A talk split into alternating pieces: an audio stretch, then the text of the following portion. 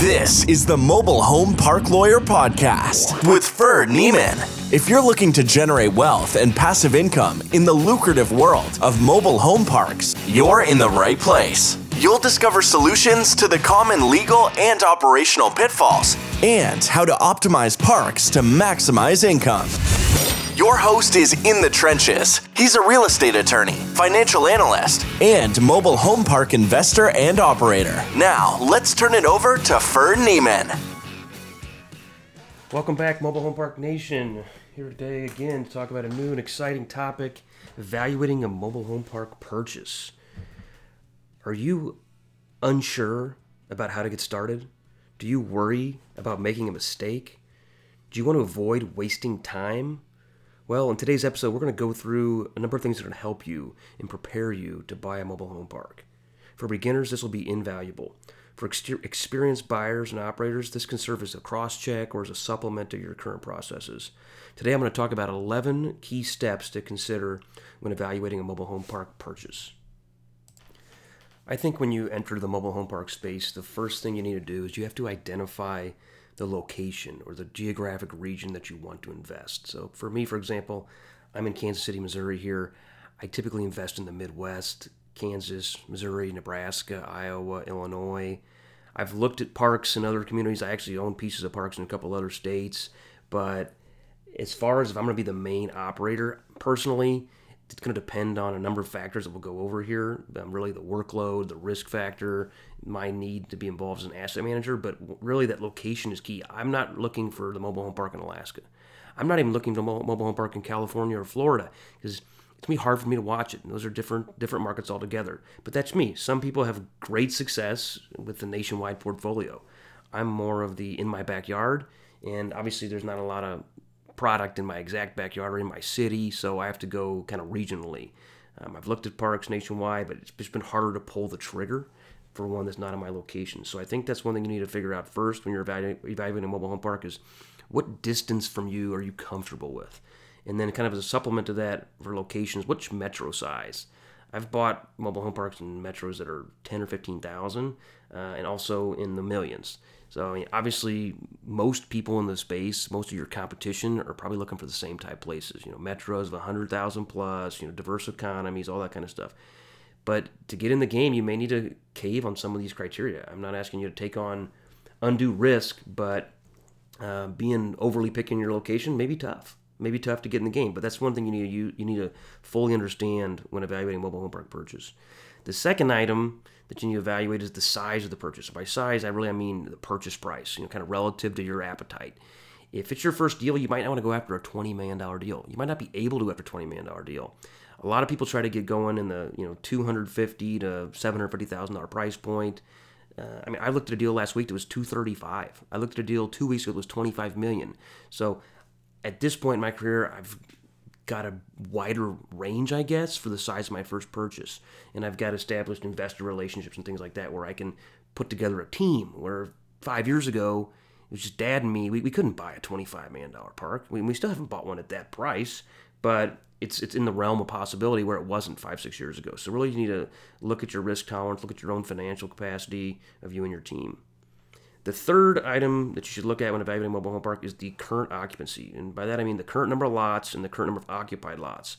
And if it comes with park owned homes, then you should also look at the current number of park owned homes and their, and their occupancy. These things are going to really dictate how much work you have to, uh, how much upside you have, how bankable the deal is, and really just overall the, the quality of the park, which goes into a, num- a number of other factors, you know, leading into our, our fourth portion or, or step for evaluating mobile home park purchase, and that's the price reasonableness. So we already talked about size and price and occupancy, but reasonableness meaning is this a fair price or a reasonable price? You know, the, the standard industry is essentially you take lot rent, the formula, if you will, lot rent times number of occupied lots times 12 months, and then times the net operating income ratio, which typically is 60% if the park pays the water and 70% if the tenants pay the water, and that gets your net operating income. So, for quick math here, if you're looking at a park that has $300 lot rent times 50 occupied lots, say it's 50 out of 60, so 300 times 50 times 12 months, That equals 180,000. That's your gross income or potential gross income. If the tenants pay the water, you take that number times 0.7. That gives you the net operating income of 126,000. Now, what's the value? Well, you got to look at the cap rate, and this is kind of a you know the key variable here. If the cap rate is eight, eight percent, you divide that 126,000 divided by 0.08.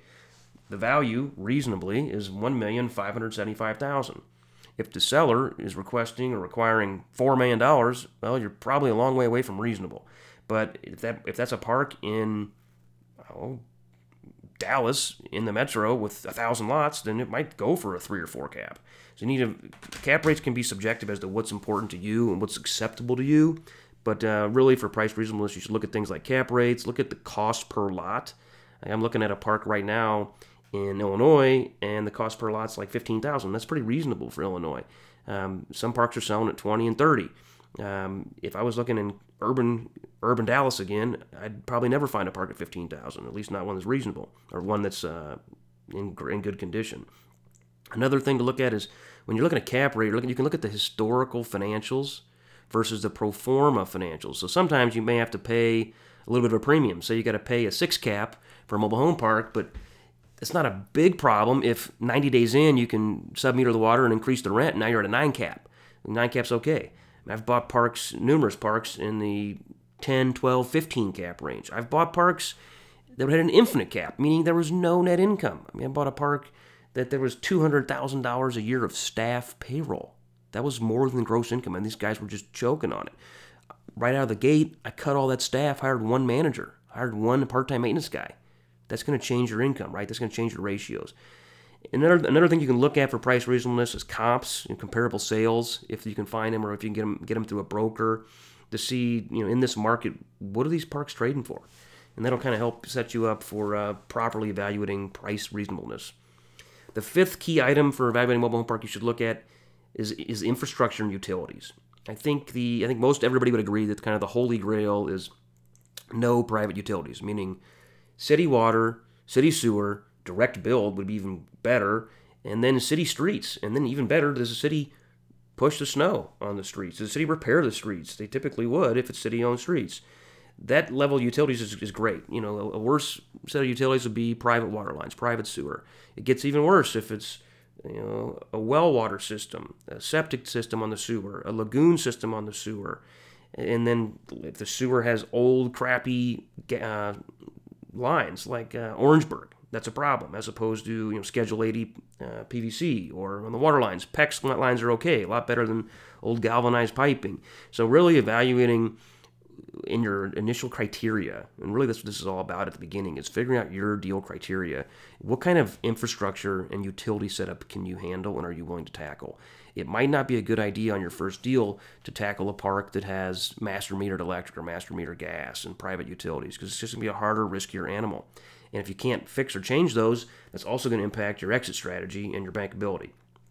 So, infrastructure utilities is very important to figure out what you're comfortable with, and regardless of which ones you proceed with, to understand your particular systems.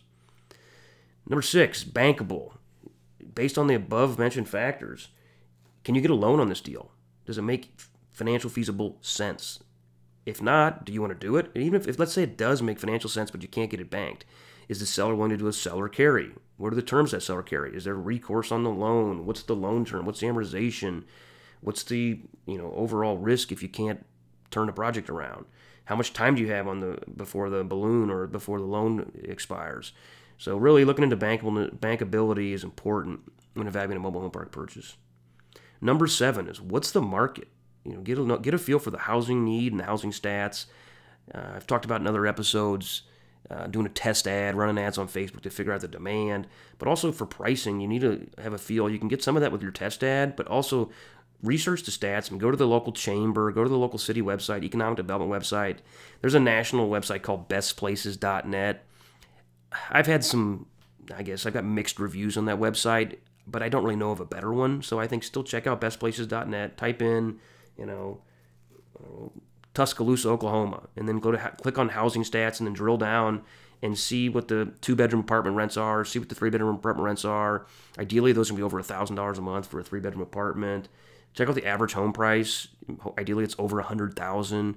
and then it'll show you national and state averages. Hopefully, the the market you're looking in at the, at the micro level has better ratios of um, vacancy and you know kind of age of housing and price of housing relative to the national average. But overall, just get a feel for the market. Okay, those first seven steps are kind of uh, coming up with your deal criteria, um, just in general. But number eight is I, I, call it gut feel time, and then I, I, think about you know will I regret this? And this is when I start to look at from go from macro to micro. Look at specific deals. Am I going to feel good about this deal? I mean, an old saying that I've heard is the best deal I ever did is the one that I didn't buy. So don't buy yourself a headache. And a lot of that's gonna be gut feel, and it's pretty subjective, obviously. Um, and then maybe it, maybe it takes a site visit, or maybe it takes a better understanding of the market in order to to grasp what makes sense for you. And that kind of goes into the next phase of number nine, drill down time. I say drill down like this. This is mobile home park by mobile home park. You can't. This is not going to be at a macro level, but really begin to do a detailed financial analysis. Begin getting bids to kind of firm up your numbers. Do things like review the property tax bill. If you're buying a park for eight hundred thousand and it's on the books for two hundred thousand now, there's possibly or probably going to be a property tax increase. What does that do to your income? What does that do to your deal? I'm going to go get into property tax appeals, uh, tax appeals, and property tax projections in a whole nother podcast. I've got a background as a county appraiser. I was Jackson County appraiser here in Kansas City, Missouri, in my 20s. So I've I was the youngest guy in the state. Had a 65, 70 person team, seven million dollar budget. I've worked on hundreds of millions of dollars deals and tax appeals. So I've got lots of opinions on that topic that I'm going to save for another day. But you got to be in the middle of the property tax projection. I'll tell you that. Next, on that, in the same vein, you want to look at the seller financials. You want to question your assumptions, question their assumptions, and continually revi- revise and review your numbers. If you can get a third person to do a deal review or just second guess your numbers, that's great. Um, you don't want to make a mistake. Run your numbers, run your numbers, run your numbers throughout the process. After you get through those those nine steps, you're starting to kind of get a feel for what you want, and you're drilling down on a specific deal. Well, now it's time to put pen to paper and draft a letter of intent. A letter of intent is basically an offer to purchase. It sets forth the terms at which you would be comfortable to, you know, things like purchase price, earnest money amount, due diligence period, closing period, seller representations, maybe allocation of the purchase price, location of the property clearly, buyer's name, seller's name, whether or not it's seller financed or bank financed, what due diligence materials the seller's going to provide, whether you get an extension, who's paying for the title commitment and the survey, who's paying for the environmental report, tax and special assessment prorations, buyers and sellers closing costs, any easements or any commissions. You know, I, I, like to have the seller represent the zoning, um, a reference to the leases, and then any miscellaneous provisions. So really, that letter of intent is important to be detailed. I always make my letter of intent binding, and I don't know why people don't do this, frankly. Because if I'm the buyer oh, it's binding on me too. Yeah, well, I have a due diligence period. I can spit the hook for any reason whatsoever. So I'm willing to make it binding on me because then I can terminate the contract during the contract period, during, during my inspection period. But I like to make the LOI binding so that the seller can't weasel out on me. And I have literally closed two mobile home parks that this provision saved the day. I've I even closed one mobile home park where the seller refused to sign a purchase contract at all, and I have in my I have in my template LOI, and you can get a copy of this by clicking on my website. I'll give it to you for free. I don't care. It's great. But there's a paragraph at the end that says, I will read it to you real quick here as, I'm, as I just pull it up. This proposal shall constitute a binding letter of intent or contract. Upon acceptance of this letter of intent, buyers shall prepare a more thorough purchase and sales agreement consistent with the terms herein for the mutual review and acceptance by the parties and their legal counsel. Notwithstanding the foregoing sentence, Seller hereby acknowledges that it will discontinue marketing the property and negotiating with other potential buyers for a period of 30 days. The parties can draft, review, blah, blah, blah. However, in the event a more thorough purchase contract is not executed, this letter of intent shall become the purchase contract. Boom. You got him. You, you got him tied up. I had sell, I had one time where a seller, his attorney got back to me and said, I don't like your contract. My guy doesn't want to sell anymore. And I said, we already have an LOI. He said, well, that wasn't, LOIs are not binding so tough. I said, Did you get a copy of the LOI? He said, No. Why? I said, Let me email it to you right now. Read this paragraph. He goes, Oh, well, that certainly changes things. I'll have the contract right over. He signed, he had the, his client sign my purchase contract, unedited, no red line. because I had him by the balls, because I had this provision in there. I've had that happen on two different deals. Why would you not do it? If sometimes the seller will, will object. If he objects, well, that kind of shows you what kind of character he's got. I'd say, wait, why are you going to object? I thought we were negotiating a deal here. Are you going to turn around and after I spent all this time and energy and I'm serious about buying your park, are you going to turn around and double cross me? usually usually leads to a moment of silence, and then they say, no, no, no, no. You've kind of, you know, I don't say offended their character, but you put them on the spot. You put their integrity in the spot, and this helps get them to sign your your LOI. After LOI, you draft the contract. You should probably hire a lawyer. Do you know a lawyer? I know a lawyer. Anyway, drafting the contract is important. I like to draft it whether I'm the seller or the buyer. You can then make it a little more to your favor. And I mean, I have I have reasonable contracts I use for both sides, but there's a couple provisions that I'll go through in another episode on the PSAs, purchase and sales agreements, that are a little bit more one-sided. So you want to be the one to draft the contract. Um, it's going to cost a little bit more to have your attorney draft it than not, but actually it probably generally saves money because you know, frankly, because then you have to read, your attorney doesn't have to read and review and redline and argue as much on the back end. So I like to be on the side of the party that drafts it, whether I'm the buyer or the seller. So there you have it today. Hopefully, this is going to give you some some good tips and some good strategies when evaluating mobile home park purchase. Um, go through these processes. Find a friend. Find somebody else to help do, do a deal review. Share some of this workload as you get through the process to make sure that your assumptions, make sure your processes are sound, so that you can get a hit, get a home run on each and every deal. That's all for today. Stay tuned for the next one. You've been listening to the Mobile Home Park Lawyer Podcast with Ferd Niemann. Ready to learn more? Go to www.themobilehomelawyer.com for free resources and materials to help you succeed. If you love the podcast, go to Apple Podcasts, give us your review, and subscribe today. Thank you for listening. Neither the Supreme Court of Missouri nor the Missouri Bar reviews nor approves certifying organizations or specialist designations. The choice of a lawyer is an important decision and should not be based solely upon advertisements.